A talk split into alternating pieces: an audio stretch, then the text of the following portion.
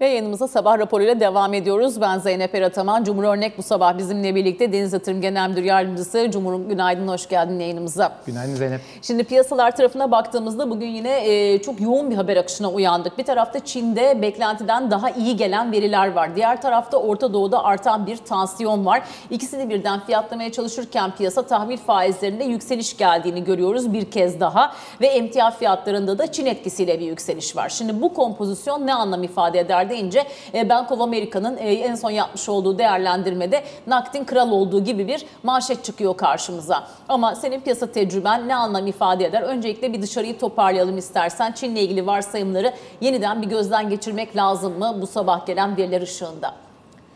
Şimdi piyasaları fiyatlama tarafına itecek olan motivasyonlara baktığımızda sen de sıraladın. Yani bir taraftan geçmiş dönem bilançolara mı bakalım?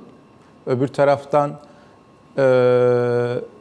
ekonomik teşviklerle ayakta kalmaya çalışan Asya tarafından gelen haberlere mi sevinelim? Öbür taraftan da hepimizin yaşadığı ve gördüğü ve üzüldüğü Orta Doğu'daki gelişmelere mi bakalım?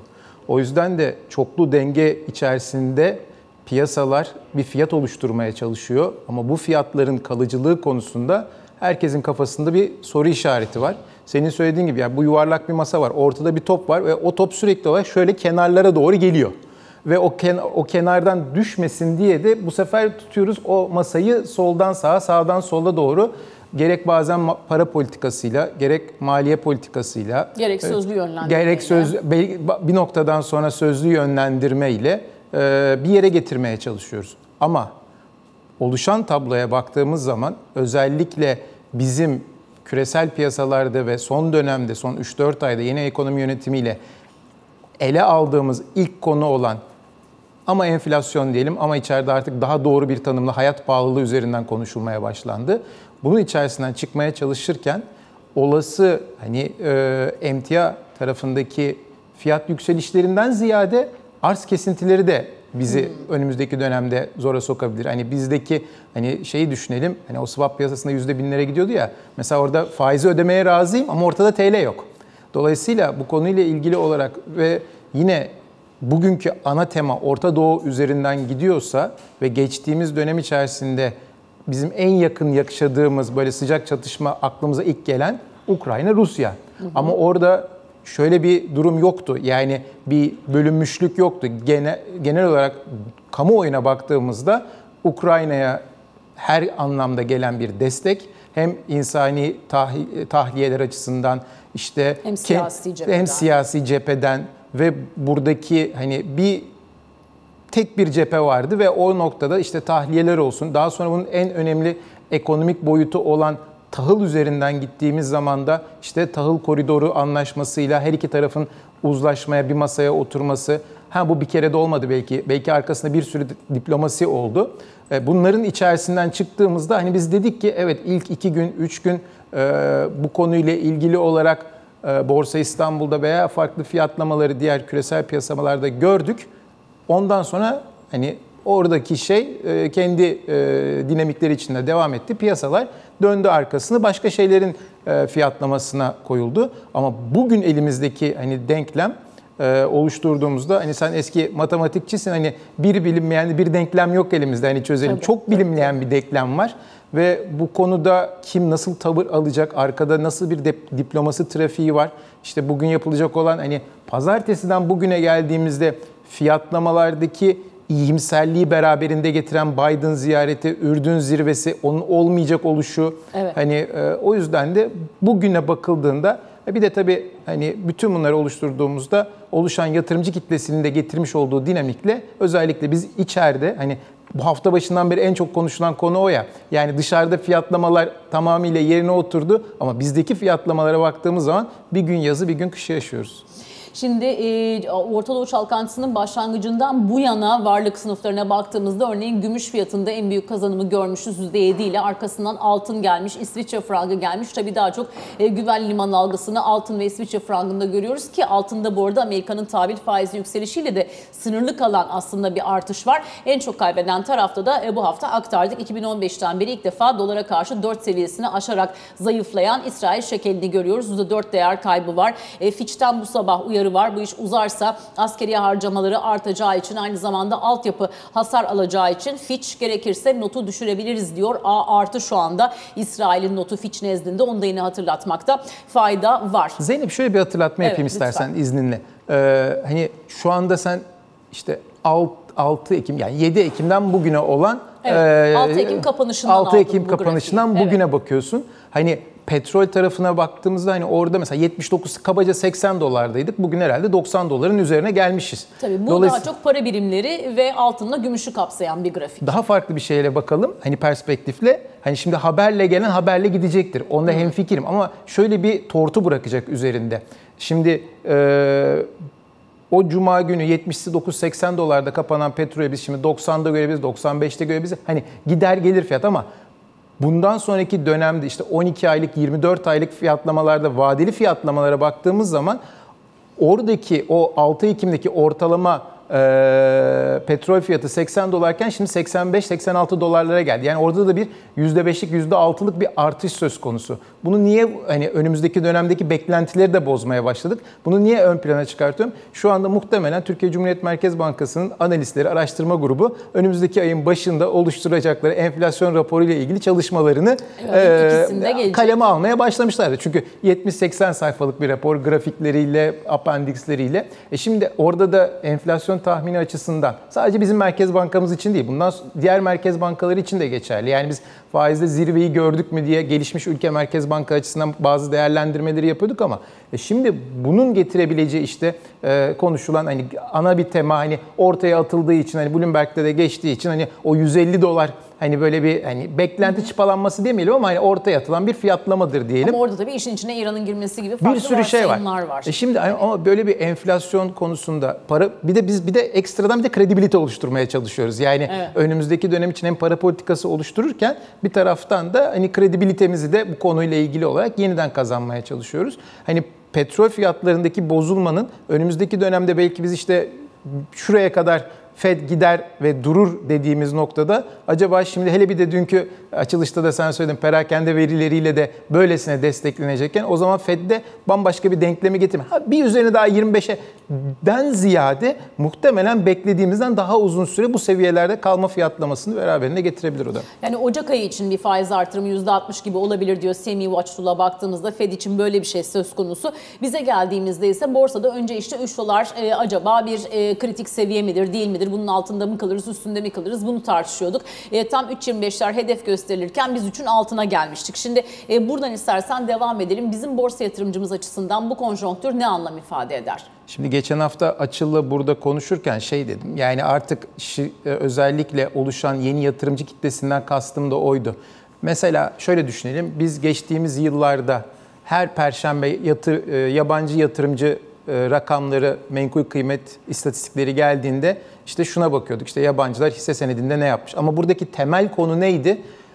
Bir yabancı yatırımcı bir hisse senedine yatırım yaptığı zaman ya da o şirkete ortak, gerçekten ortak olup vadesinin çok uzun bir döneme yayıldığı varsayımıyla biz bu haber, bu istatistiklere bakıyorduk. Ama şimdi bak gördüğümüz ne?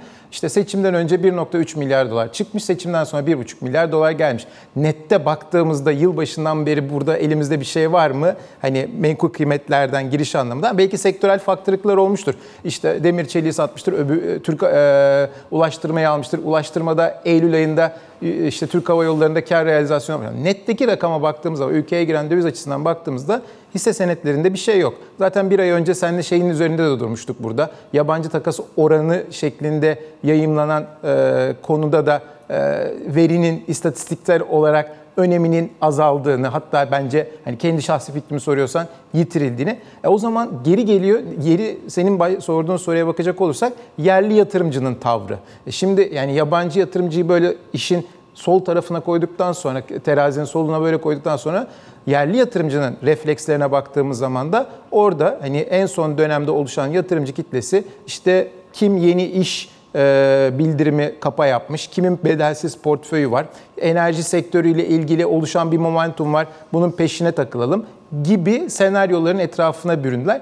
Bir başka konu da şu, bizim belki volatiliteyi yaşamamızdaki nedenlerden de şu, biz daha derinlikli hisselerden ziyade hem yatırımımızı yaparken bu kitlenin ana tercihleri içerisinde daha yani BIST 100 dışı diyelim ya da yıldız pazar değil de ana pazardaki hisseler. Şimdi buradaki konu da son 1-2 haftadan beri de işte 250 milyar TL'ye giden hacmimiz de 140-150 milyar TL'lere düştü. Tahtalarda likit de azaldı.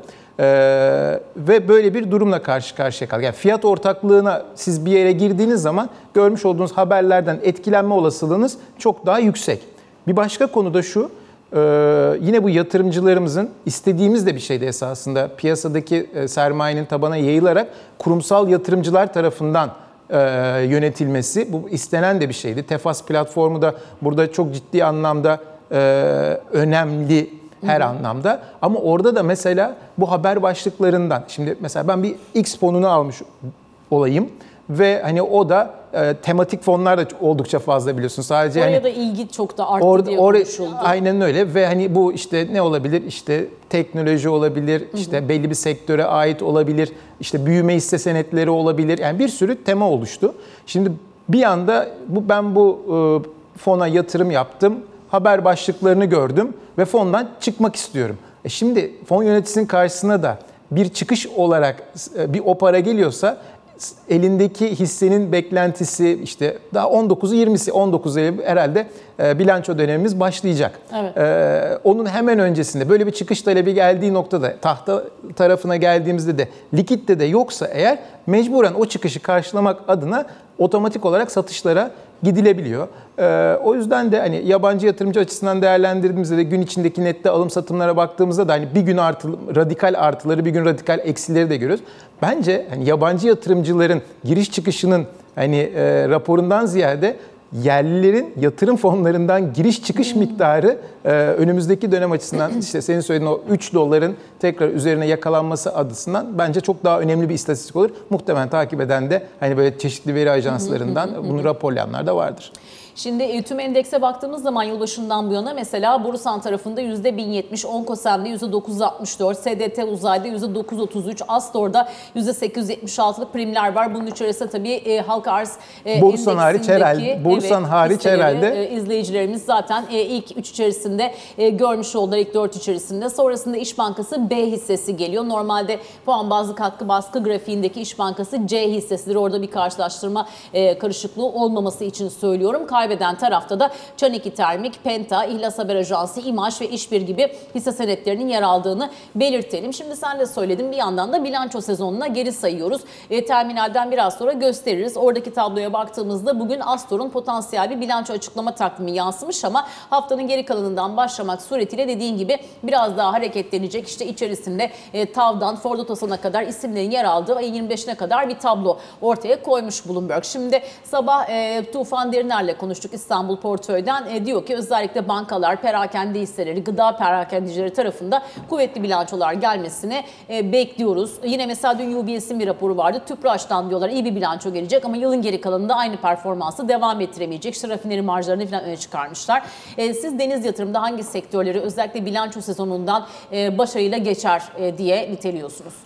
Bizim uzun zamandan beri düşündüğümüz, uyguladığımız ve model portföye koyduğumuz şirketlerin başına hep ulaştırma geliyordu. Şimdi sizde bir model portföy bir de döngüsel portföy de var. Onu da hatırlatalım. Model portföyümüzün içerisinde daha blue chip hisseleri, döngüsel hisse senetlerinin içerisine baktığımız zaman da beklentisi olan şirketlerle yapılan toplantılar sonucunda ileriye dönük projelerini beğendiğimiz şirketleri de döngüsel portföyümüzde yer veriyoruz ve içerisinde de bunları da her hafta performanslarını yayımlıyoruz. Şimdi bunların içerisine baktığımızda ulaştırmayı herkes en başa koyuyordu zaten. Baktığımızda burada hemen hemen bütün model portföylerde fonların her ay açıklamış oldukları istatistiklerin içerisinde Türk Hava Yolları'nın Pegasus'u son derece bunların içerisinde görmüş olduk. Yine işin psikoloji tarafından şöyle bakacak olursak Zeynep, Geçtiğimiz sene seçimden önce de genel anlamda konuşulan neydi? Seçimler yaklaştıkça o hisse senedi rallisinin bir an önce işte kar realizasyonunun yapılması, dövize geçilmesi ve ondan sonra yaz aylarına girilmesi.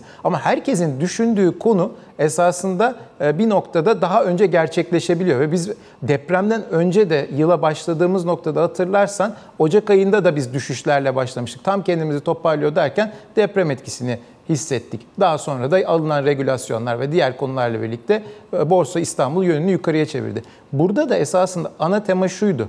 Geçtiğimiz dönem içerisinde yüksek negatif reel faizle yola devam edilirken şirketlerimizin elde etmiş olduğu o karlılıklarda net demeyeceğim ama brüt anlamdaki o büyüme, işte o yakaladığımız momentum 3. çeyrek bilançolara yansıyacak. O 3. çeyrek bilançolarda biz belli bir noktaya erişeceğiz. Ondan sonra da işte faizlerin gelmiş olduğu nokta, Avrupa'daki daralma beklentisi, işte petrol fiyatlarındaki yükseliş. Bunu koyduğumuz zaman hani 3. çeyrekten sonrası biraz daha zor.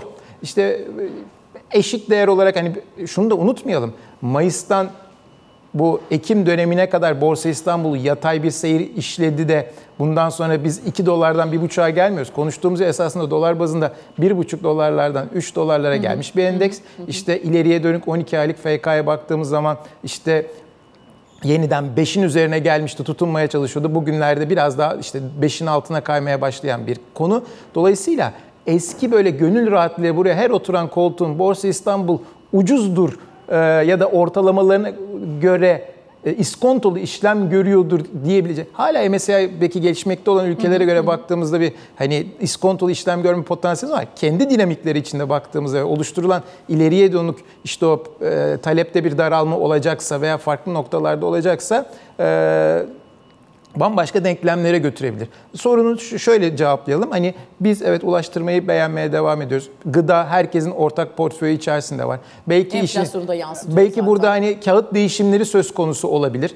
Sizin döngüselde olmuştu mesela. Evet, Migros çıkmıştı. Şok marketler eklenmişti. Evet, şirketle yapılan toplantı sonucunda hani arkadaşlarımızın verdiği kararla Migros'un da burada hani bu bir de bazen şu algılar da oluyor. Birini çıkarttığın zaman o beğenmiyor anlamına da gelmiyor. Yok, rotasyon diye sebep. Yani rotasyon hani şunu görüyoruz. Onlar da sonuçta bir endeksin üzerinde bir getiri sağlamaya çalışan analist arkadaşlarımız. Migros'un geçmiş performansına baktığımızda nereden nereye geldiği ve bunu yaparken de esasında belli dönemlerde herkes perakende sektörün üzerine giderken mesela bir rekabetle ilgili bazen kafalarda soru işareti olabiliyordu. Dolayısıyla bu şartlar altında Migros bu performansı sergiledi. Belki de sergilemeye devam edecek ama arkadaşlarımızın öngörüsü şu: bundan sonraki dönemde Şok Migros'un ötesinde bir fiyat performansını sağlayabilir. Biz de endeksi daha bu şekilde önüne geçebiliriz yaklaşımıylaydı. Bunun da altını çizelim.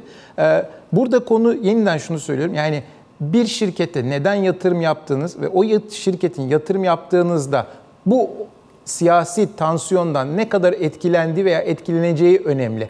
Kredili işlem yapıyorsanız, kaldıraç kullandıysanız bu içerideki bu zigzaklar sizi belli ölçülerde yeniden bir fonlama yapma ihtiyacına doğru götürüyorsa eğer o zaman orada durup düşünürsünüz. Ama portföyünüzün belli bir kısmıyla işte bu hani bizde genel alışkanlık hepsini hani hep ne derler hani yumurtayı bütün yumurtaları tek sepete koy ama bizde genelde bütün alışkanlık ya bütün paramız dövizdedir ya bütün paramız mevduattadır ya bütün paramız borsadadır. Dolayısıyla hani bu cepheden baktığımızda da bir de oluşan primleri de geride hani sonuçta ciddi de şeyler kazanıldı, kazanılmadı değil. Yani burada geriye dönüp baktığımızda işte o zigzaklar içerisinde yatırımcılarımızın bir noktada portföylerinin işte A noktasından şöyle yukarıda B noktasına doğru hani gittiğini de gördük.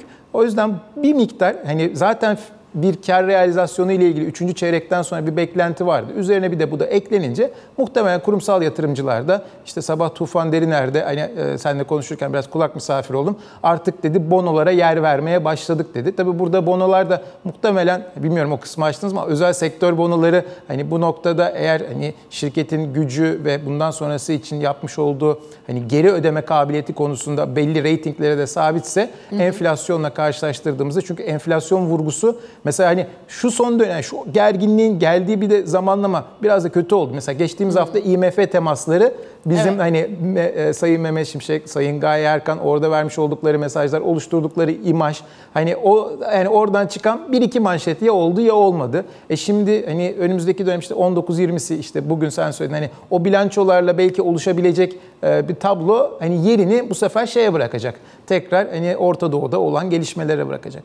Şimdi bakıyoruz Time'lere. Bugün Astor gözüküyor. Yarın için Aselsan demişler. Bunlar teyit edilmiş tarihler değil. Onu yine belirteyim bir kez daha. Ayın 20'si için Arçelik, ayın 23'ünde Otokar, sonrasında ayın 24'ünde Miateknoloji, Yapı Kredi, Türk Traktör, Tav Havalimanları var ve ayın 25'inde Ford Otosan, TÜPRAŞ ve TOFAŞ'tan rakam bekliyor Bloomberg ama dediğimiz gibi bunlar resmi tarihler olmayabilir.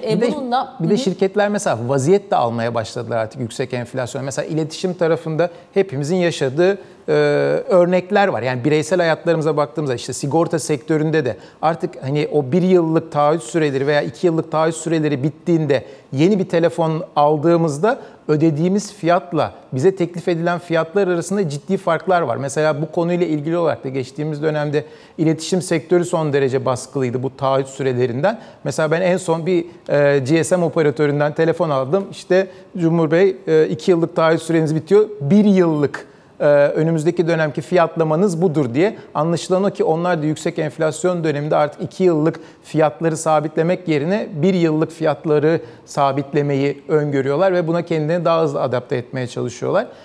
Burada o olabilir. Perakende sektörüyle ilgili hani belki şu anda en bize enflasyon konusunda yardımcı olabilecek sektör gibi hani ortaya çıkıyor ki son dönem çağrılara baktığımızda da onu görüyoruz. Evet, eğer bir daralma olacaksa biz fiyata duyarlılığı olan belki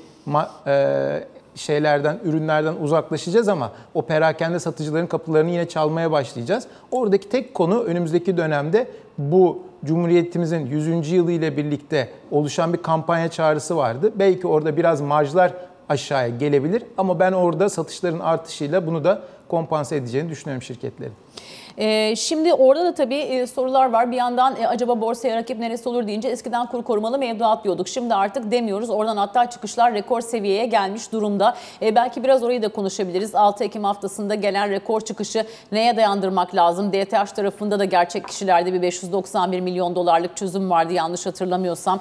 Burası TL mevduata mı gidiyor, borsaya mı gidiyor, işte atıyorum swaplı mevduata mı gidiyor, Eurobond'a mı gidiyor, nereye gidiyor? Belki biraz onu konuşabiliriz. Diğer tarafta da TL mevduat faizlerinde artık artış bir doygunluk noktasına geldi mi? İşte sabah sen de Tufan'la sohbetimizi izlemişsin ama denk gelmemiş izleyiciler olabilir. Mesela Tufan diyor ki ben belli seviyelere orada hakikaten artık geldiğimizi düşündüğüm için de bana göre A artı notlu olan şirketlerin işte %45'ler civarındaki TL cinsi getirilerine daha çok odaklanıyorum. Çünkü bileşik getirisi %55'lere geliyor. Bu da benim için reel faizin iyi bir seviyede olacağına işaret ediyor diyor. Kendisinin 12 aylık enflasyon beklentisi 35-40'lar bandında yer alıyor. Onu da söyleyelim.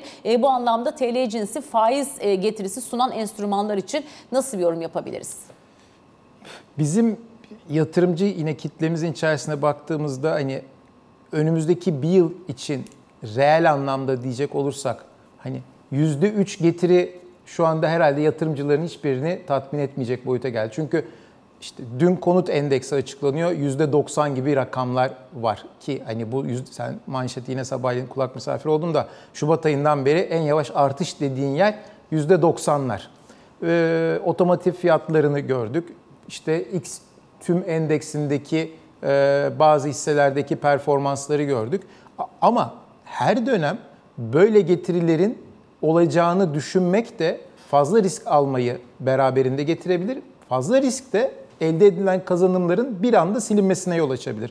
O yüzden de artık bir noktadan sonra portföylerin daha atak şeklinde veya böyle daha agresif bir şekilde yönetilmesinden ziyade işte Avrupa'daki belirsizlikleri böyle konuşurken ortaya bir de Orta Doğu ile ilgili siyasi gelişmeler çıkmışken daha böyle getirilerimizi daha üst noktalara taşımak için alınabilecek o riskler çok olumlu getiriler sunmayabilir. O yüzden de zaten bence bir noktadan sonra özellikle kurumsal yatırımcılarda sürekli olarak bir getiriden ziyade kendilerine kıstas almış oldukları endeksin üzerinde bir getiri sağlamaya çalışıyorlar. O yüzden de bundan sonraki dönemde eğer endekste bir geri geliş söz konusu olacaksa ve onlar reel anlamda portföylerini mevcut seviyelerde tutmayı başarabileceklerse yatırımcı enflasyon konusunda bir yanılgıya düşebilir. Hani orada altında bir getiriyor ama kurumsal yatırımcılar kendilerine kıstas aldıkları endekslerle arasındaki makası açıp kendilerini başarılı kategorisine atabilir. O yüzden de bundan sonraki dönemde özellikle 3. çeyrekten sonra bu siyasi tansiyonda devam edecekse birazcık daha korumacı portföy tercihine özel sektör tahvilleri en azından beklenen enflasyon kadar alabilir miyim hikayesi ama bunu tabii çok bozar. Yani yine en baştaki konuştuğumuz konu 90 biz bunu şu anda ceteris paribus şu anki mevcut petrol fiyatlarıyla görünümüyle 90 dolarla konuşuyoruz. Ben her hafta çarşamba buraya geldiğimde eğer petrolü 100 dolarda 100 veya 120'de göreceksek bu konuştuklarımızın her birini ekstradan revize etmemiz gerekecek. Tabii. Şimdi bir yandan bunları konuşuyoruz. Diğer tarafta da konuttur, otomobildir bunlar yatırım aracı olmaktan çıktı fikrine sen de katılıyor musun? Onu da sorayım son 3 dakikamızda. Yatırım aracı olmalı mıydı sorusuna herhalde geri gelmek lazım. Orada hepimiz aynı fikirdeyiz. Oradaki konu şu. Bir, konut temel bir barınma ihtiyacı ve buradaki herkesin bir konut alma potansiyeli zaten yoktu veya finansal olasılığı yoktu. Bunu kiralar üzerinden hayatını götürmeye çalışıyordu. Oluşan bu yeni dengede biz bunu %25'lik regülasyonlarla sağlamaya çalıştık.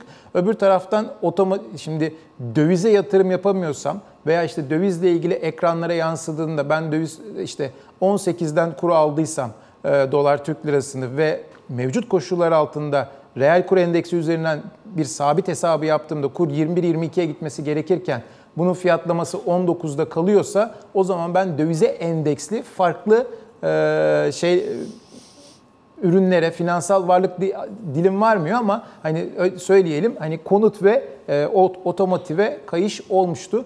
Bu noktadan sonra bir arz talep de oluştu. Bir talep tarafında fazla oluştuğu da yazılıyor, çiziliyor ve bu noktadan sonra da artık yavaş yavaş özellikle kaldıraç etkisiyle bir de kaldıraç etkisinden de şunu söylemek istiyorum. Şimdi biraz önce para nereye gidiyor dedin ya.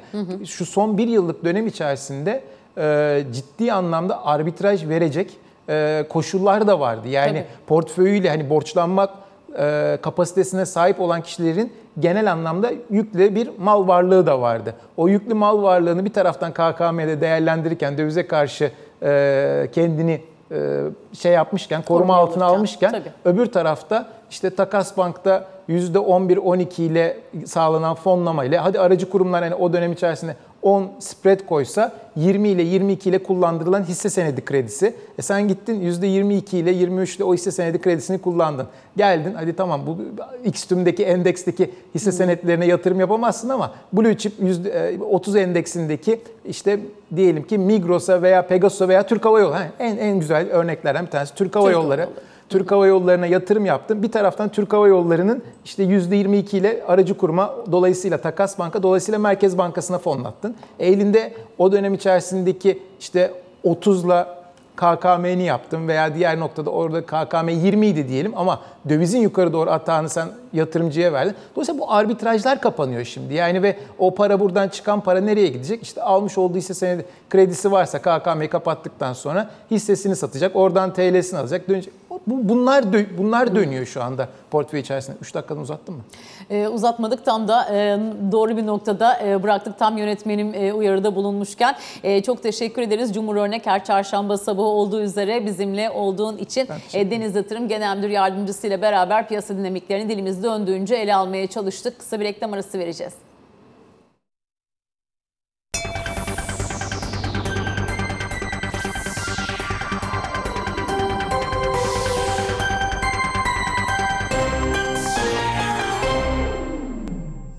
Amerikan tahvil faizleri piyasaya yön veren değişken olmaya devam ediyor. HSBC Küresel Sabit Getirili Enstrümanlar Araştırma Birimi Başkanı Steven Major hem Amerikan tahvil faizlerindeki seyri hem FED politikasından beklentilerini ve aynı zamanda yatırım tercihlerine ilişkin yorumlarını aktardı. Biz de bu haberle birlikte, bu özel röportajla birlikte bu sabah raporunu noktalıyoruz efendim. Hoşçakalın.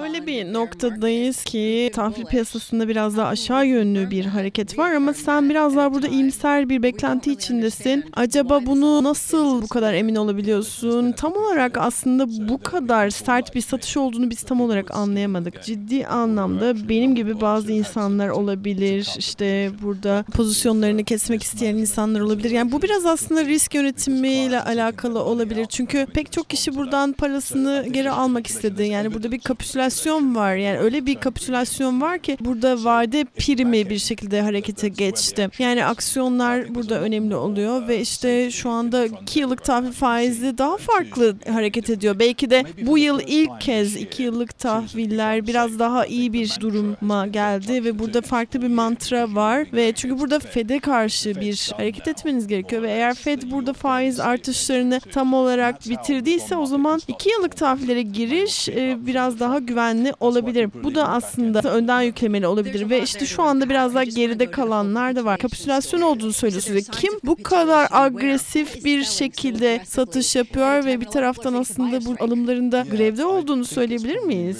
Evet, burada reel para gerçekten alıyor ve işte bir taraftan da sabit getirili varlıklar önemli oluyor. Çünkü tahvil piyasaları çok sofistike piyasalar ama işte şu anda satış gerçekleştikten sonra ancak kimlerin sattığını görebiliyorsunuz. Açıklanıyor kimlerin satın alabildiğini ama direkt olarak görmüyorsunuz ve burada marjinal satın alanlar ABD'de olmaları gerekiyor. Çünkü daha önceden olduğu gibi burada özel yatırımcıların kim olduğunu göremeyebiliyoruz. %70 oranında tahviller zaten ki Fed bunların çok büyük bir parçasıydı ama işte burada bankalar değil büyük ihtimalle ve reel para burada biraz daha uzun vadeli bir pozisyon alıyor gibi duruyor. Daha küçük yatırımcılara gitmesi gerekiyor. Hisse piyasalarında olanlara gidiyor. Yani belki işte hisse piyasalarında olup farklı varlıklarda işlem yapanlara gidiyor.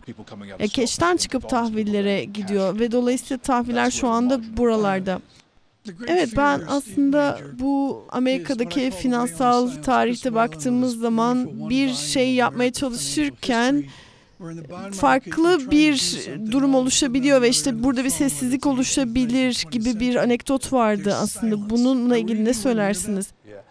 Evet, bu çok güzel bir anekdot çünkü biraz aslında böyle satın almak isteyenlerin de elini korkak alıştırdığını görebiliyoruz ve bu işte şu anda rasyolara baktığınız zaman işte mesela ihraçlarda işte ihalelerde kaç kişi geldi diye baktığınız zaman o zaman uzun vadede yani 30 yıllıkları olan talebin daha az olduğunu görüyoruz. Ama öyle bir noktaya geldik ki değerlenmeler artık çok bariz oldu. Yani mesela işte bu programda da siz çok konuşuyorsunuz ama burada reel getiri bir şekilde sizin büyüme oranınızın üzerinde olduğunuz zaman manşet büyüme ve sonrasında da beklenen büyümeye baktığınız zaman o zaman burada getiriniz zaten kendini korumaya almış oluyor. Yani bir şekilde burada reel getiri üzerinde olduğu zaman daha farklı bir şey olabiliyor. Ya ben aslında burada şunu söylemek istemiyorum. Yani bedava para yok ama işte 6 ay sonraya baktığınız zaman bugün yaptığınız yatırımla sizin mutlu olmanız gerekiyor. Pek çok farklı bir kitapta okuduğum girişlerden bir tanesi şuydu. Mali olarak bir istikrarsızlık olması, batma itibarı olabilir mi acaba? Borçluluk olabilir mi? Bence ABD hiçbir şekilde burada bir borcunu ödeyememe gibi bir durumda olmayacak. Peki likidite konusuna ne dersin? Evet, likidite de burada aslında tam olarak sizin yapmak istediklerinizin bedeli gibi söyleyebiliriz bunu da. Bunda tabii ki daha farklı bir yani bunu ben çok basit bir şekilde böyle anlatabilirim. Ya tabii ki şu anda bir likidite problemi var. Çünkü direkt olarak bankalar ellerinde çok fazla bir envantör tutma konusunda alışkın değiller. Sonrasında hem likidite hem de risk primi bir şekilde aynı yere hareket ediyor. Dolayısıyla şu anda piyasada likidite yoksa burada risk yukarı gidiyor ve bu da vadeyi yukarı çekiyor. Yani şu anda olan şey bu. Biraz geriye dönük bak baktığımız zaman şu anda rekor hareketler oluyor. 2013'tekinden daha farklı bir seviye var. 2013'te burada taper tantrum olduğunda en önemli gelişme oydu ve şu anda 2 yıllık ayı piyasasının 3 yıllık bir ayı piyasasına girdiğini görüyorsunuz. Sonrasında vade primi tersine döndü 2013 yılında ve işte gerçekten de iyi bir getiri seviyesine aslında giriş yapıyorsunuz şu anda. Peki şu anda iyi bir getiri seviyelerindeysek o zaman acaba neden ön tarafı ve arka tarafı, yani uzun tahviller ve kısa tahviller arasında orada bir fark var? Evet, şunu çok açıkça söylemek istiyorum ki özellikle yatırımcılar, belki ilk kez tahvil almak isteyenler biraz burada elini korkak alıştırıyor olabilir. 2 yıla yöneliyor olabilir ve 2 yıllık aldığı takdirde yani bir şekilde hiç para kaybetmeme ihtimalleri var. Kaybederlerse de daha düşük bir şekilde para kaybederler. Ama eğer burada biraz daha cesur davranmazsanız, yani işte tahvil tarafına ilk kez giriş yapıyorsanız o zaman işte belki daha yükseltebilirsiniz. Ama ben önümüzdeki 6 ay için bir şekilde bir tahmin yapmam gerekirse ben tabii ki 10 ya da 30 yıllıklardan alırdım. Bence %3,5 seviyesine gelecek önümüzdeki dönemlerde. Ama işte %3,5 önümüzdeki 6 ay için doğru bir seviye olabilir. Evet, biraz burada zamanımız daralıyor gibi duruyor. C Major son bir sorum olacak. JP Morgan modelini değiştirdi. İşte enflasyona dayalı tahvillerde farklı bir beklentisi olduğunu söyledi. Acaba burada bir şekilde bir reel getiri sıkışması yaşanma ihtimali var mı? Evet, burada enflasyon seviyesine bakmamız gerekiyor ve işte enflasyon hedeflemesinin de burada güvenilir olması önemli. Yani %2 oranındaki o enflasyon beklentisi break-even'lerde kendini göstermişti ama bence artık burada trendin çok üzerinde. Dolayısıyla biz buradan bir 100 bas puan aşağı getirebiliriz. Reel getiri için bence %1,5 olabilir. Yani %2,5 değil. Bu hala çok yüksek. Dolayısıyla bu Fed'in son anda attığı adımlarla alakalı. Yani belki siz reel getirilerin daha fazla yüksek olmasını söyleyebilirsiniz ama şu anda o fiyatlamalar zaten daha yüksek.